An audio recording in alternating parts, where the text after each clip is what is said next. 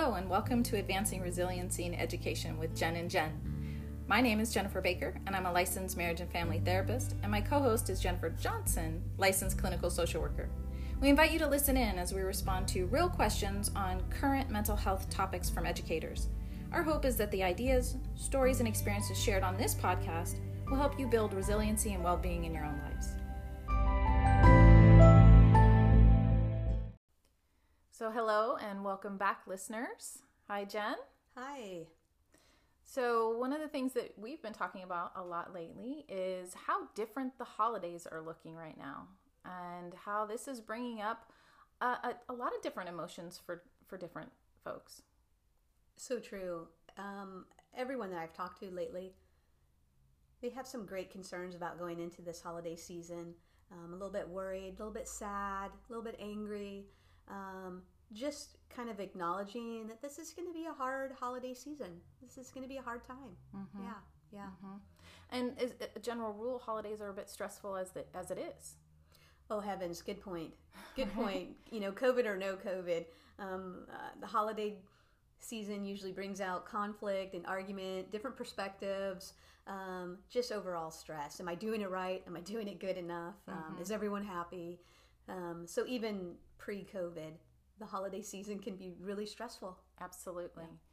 So today we want to talk to the listeners about some strategies and some tips to get through this season. And one of those things that we were talking about was Kristin Neff's work. I know you've done a lot of work using her work mm-hmm. and uh, presenting that. So we thought we'd use some of those tips and strategies today. I think that sounds great. So why don't you start us off, Jen? Um, what are what are some things that they can start doing today? Well, you know, Kristin Neff herself has a, a large body of work, um, but one of one of the areas to focus on, especially for this holiday season, is just how to be compassionate with yourself.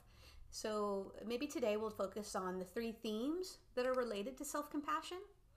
Um, you know, as we go into these difficult times, any difficult time, rather it be about the holiday season or difficult times just in general in your life, um, we want to slow down and we want to figure out how to be compassionate uh, towards ourselves. So today, I thought it might be nice if we highlight those three themes and then pull out some tips underneath those three themes. Perfect. Yeah, I think that self compassion sometimes uh, is misunderstood. And I think maybe we can lay it out a little bit better so that individuals can understand what those three areas that they can start working on uh, to be a little more self compassionate toward themselves. So, what's the first one? Well, I guess we'll start with uh, mindfulness, right? So, this is a theme under the uh, self compassion um, idea. And it, and it really is learning how to recognize that the current moment is stressful that the current situation is rough, that the current situation is not maybe what you would want it to be or what you had hoped it to be. So, becoming mindful is just really being present in that moment, you know, not trying to ignore the difficulty, not trying to negate it or even judge it or judge yourself. Um, just being mindful of what is actually happening. You know, this is really similar to uh, Dr. Dan Siegel's Name It to Tame It. Mm-hmm. Remember, we've talked a lot about him. And so with mindfulness, really kind of calling it what it is, right? If it's a struggle, call it a struggle. Name it to tame it. Um, if this uh, holiday is sad, state that.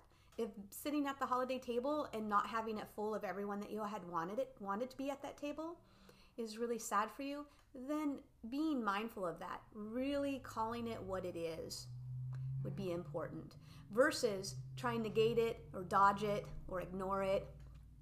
Just really being mindful without judgment. I'm, I'm curious here though, because I think some people think about that that if they were to name it to tame it in that way, they're they're focusing on the negative and they're not focusing on the positive. Mm. You're being told, well, you need to be talking more positive, you need to be thinking more positive, you need to stop thinking about the negative things. Sure, I think um, if we if we get caught up in that it's kind of us dancing around and playing a dodge game right we're like trying to dodge what's really there and what is really there is this is going to be a hard season again mm-hmm. there might not be as many people at the table um, as you had wanted and so you can't pretend that away right? You can't positivity, you, you can't have all these positive thoughts and make that go away. Instead, it is what it is. Um, and so you don't want to play dodgeball with your emotions. You um, um, want to be able to recognize the situation for the difficulty it is. And then we can kind of go through that. You have a really lovely phrase that you always remind me of, Jen. um, what do you say? So I, I always say that um, you can't go over it, can't go under it. It's something that you have to go through. And then what always helps is being able to, as you said, name it to tame it in that moment and to have someone else with you that maybe can help you um, be beside you to walk through it together, right? Someone mm-hmm. you can connect with. Definitely.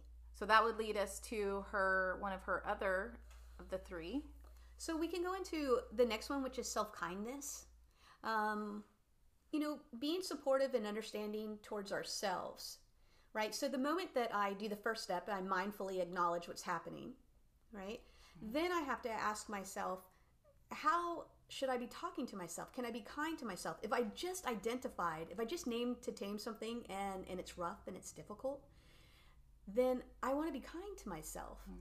right? And so a lot of us, we can be kind to others, right? We're really compassionate with our friends right. and our loved ones but we're not so compassionate to ourselves when we need them, when we need to be. So that mid piece of self kindness, you can do it verbally, um, you can do it thought wise, but there are even physical gestures that you can do. Kristin Neff, um, again, anybody can can look her up and see some of the gestures that she talks about. But let's just start with talking to yourself kindly. Mm-hmm. Um, so after I name it to tame it, I'm going to give myself some support. And so, one of the things that I often say um, is, You can do hard things, which actually comes from my mother in law, right? My mother in law used to um, say that uh, quite often, you know, you can do hard things. Um, and it's so true. For whatever reason, that phrase resonates with me. Huh. It reminds me of my strength, it reminds me of my value, um, and it reminds me um, that I can do hard things. So, that would be everyone needs to find their phrase, right? You can do this. You got this. You can do hard things. Um, so I need to speak kindly to myself. That would be a verbal one or even a thought. Maybe mm-hmm. I just mm-hmm. have the thought running in my head. Mm-hmm.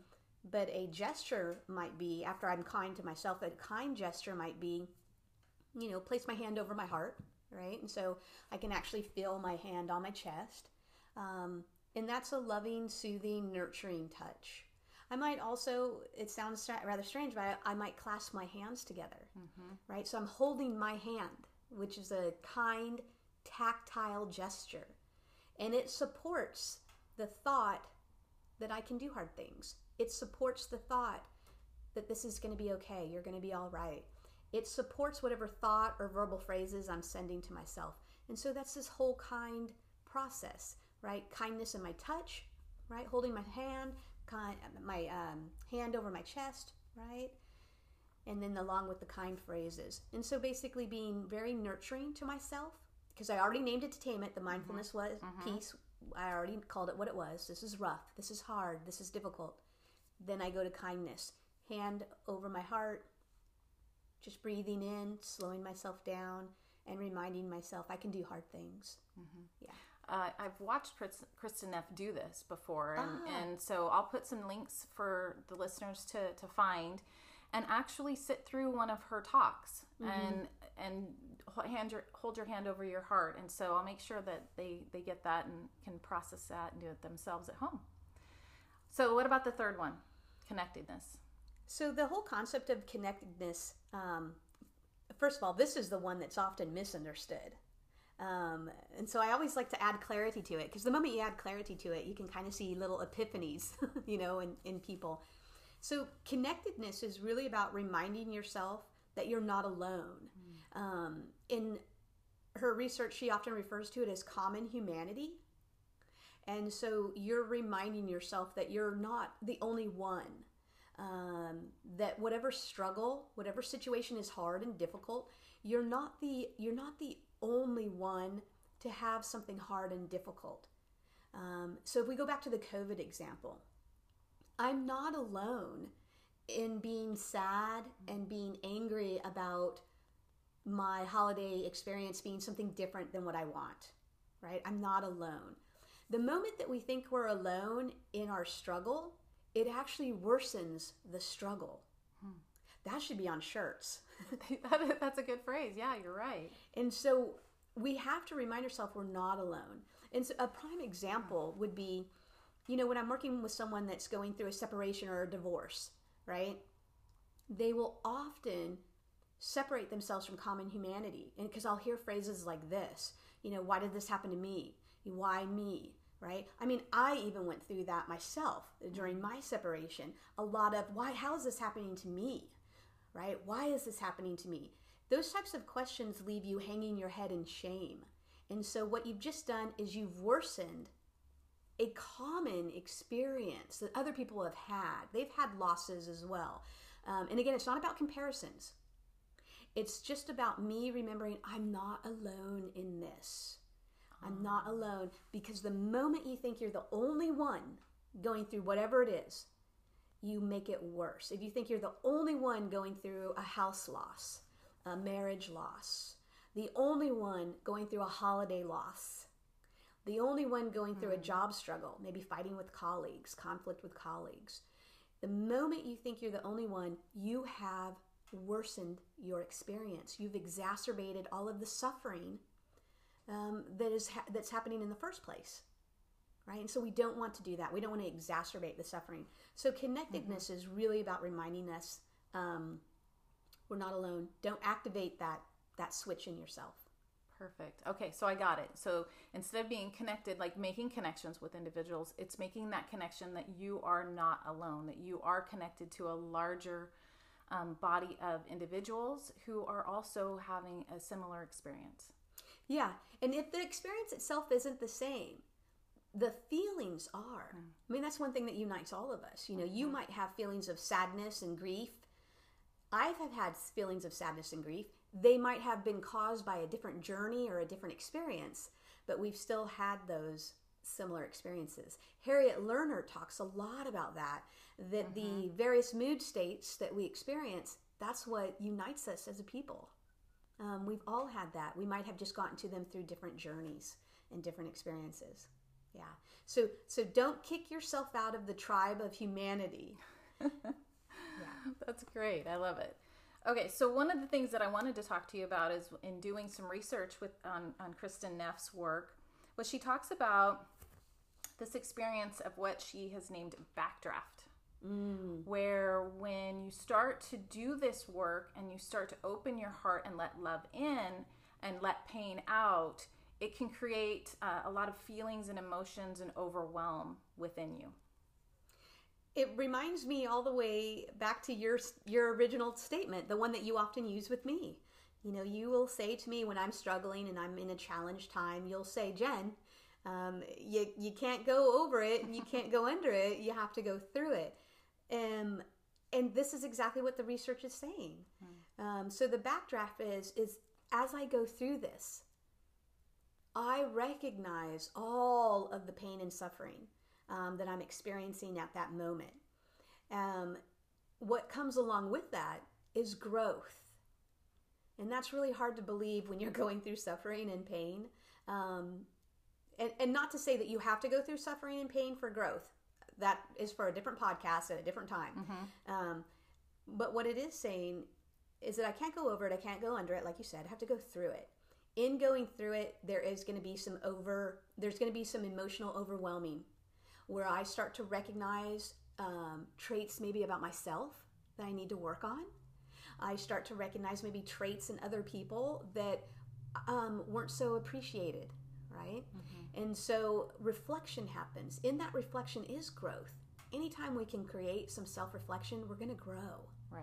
You know, like what will I do differently now? What will I do moving forward now? How will I engage in forgiveness? Um, forgiveness of another person, forgiveness of myself. So I can only have that as I go through whatever the emotional mood state is and whatever the experience that led to the emotional mood state. Mm. And so yeah, the back the backdraft is it can be very very emotionally overwhelming as I start to identify mm-hmm. what was all involved. Well, and that's where then um, being self compassionate, having self kindness really comes in because if you start to feel that, then you need to start to help yourself through that by doing some of those tips and tricks and strategies that you mentioned putting your hand over your heart, mm-hmm. clasping your hands together, breathing. And then knowing that it's it's it can be painful at times, mm-hmm. but there is a way through. Absolutely, absolutely. We can look at other practices brought about by other researchers and authors and modalities.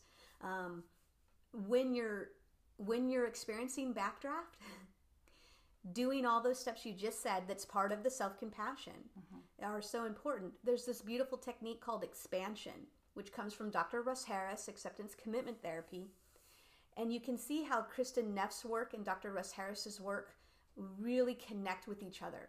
Because if I'm having a really difficult time and I'm doing I'm doing the work I need to do and I'm experiencing backdraft, which is this this uh, high emotionality, right? This right. overwhelming emotions because I can't go over it, I can't go under it, I got to go through it. right. While I'm going through, he teaches this technique of expansion, which is I'm going to see that which is bringing me such distress right? And so I, I picture it. If it's the feeling state, a mood state, an experience, a situation, I see it.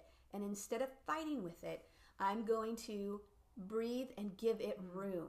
I'm going to breathe and give it room. So that's kind of expansion um, where you can picture it and you're not struggling or smothering it, and it's not struggling and smothering you. Mm. Remember, something can only struggle and smother you if you're wrestling and fighting with it. So expansion is about breathing, giving it space mm-hmm. so that it can dissipate and you will come out the other end. Yeah, you often say give yourself permission to go and have a good cry. Mm, yes. Yeah. And then you've also talked about um, letting others around you know what's going on. Yeah. Because you also don't want it misinterpreted. So so let's be honest, if we're sitting at the dinner table this holiday and we have our our our people in our bubble are at the table. Mm-hmm. You know, not the large friendsgiving that we wanted and not the large family gathering that we wanted, but we're at the table. You want to be able to look at someone at the table and say, you know what? I just need a few moments. I'm gonna walk down the hallway, um, walk down the hallway, go to the bathroom, and allow yourself to have a good cry. Mm. Right. So start off in a mindful way call it what it is. Don't judge it. Say, wow, this is really hard being at this small holiday gathering. This is not what I wanted, not what I expected. Um, this is sad. Then move to kindness, hand over heart or holding your hand, um, and, uh, and just reminding yourself you can do hard things. This is going to be difficult, right? And then moving on into that connectedness. Wow, and I know that others are struggling too. Mm-hmm. So we've we've got this. Mm-hmm. Um, and so letting it be known, we don't want to just get up and walk away from the table because people are going to misinterpret that. Um, and for some people, you might you might activate certain things in them, such as abandonment. You mm-hmm. might actually activate that in someone at the table, kind of like, oh, well, what is this about? Or you could activate that they're not good enough because they can't keep you in a a, a healthy joy i mean a happy joyous emotional mood state. So then they start to feel not good enough. And so you want to clear that up from the very beginning. Communicate ahead of time. This is going to be a hard holiday mm-hmm. for me and i might have to tap out right? But i'll be right back. I'm going to take five minutes seven minutes max mm-hmm. and then i'll be back at the table mm-hmm. right so give them a heads up so that you don't activate something that doesn't need to be activated you don't need to have them uh, personalize your need to be self compassionate. Hmm. Right? Because yes. sometimes they'll personalize it, I wasn't enough for you. Mm-hmm. No, no, no, no. Uh-uh. As a matter of fact, the research says that the more I can practice self compassion and the more I can take care of my emotional needs, it will actually foster a healthier relationship between yeah. you and I, whoever's at the table. Mm-hmm. Because I got me, you get you, and then what's left over is we can get each other. Mm-hmm. It's a nice role model too, if you're a parent with children as well, to put that out there and the energy, just that energy that that brings as well, tends to um, be connected with other individuals that they pick up on that and then they start to feel well, maybe I can be more self-compassionate with myself as well. Mm. And it's really important as you as you listen to what Jen and I are talking about, share this with the people around you that you feel could be good for you to connect with over the holidays if you need support. And always remember that there is mental health support, emotional support in a lot of different ways available to you right now. And I'll make sure that a lot of those links and um, places that you can connect if you're feeling in crisis or you just need someone to talk to are included within the episode notes. Absolutely. Yes, do do what you need for wellness. Great. Take care. Thank you so much for listening. Support shared during today's episode is for informational purposes and does not substitute for mental health care from a licensed professional. Jen and I wish you well and look forward to you joining us on the next episode of Advancing Resiliency in Education.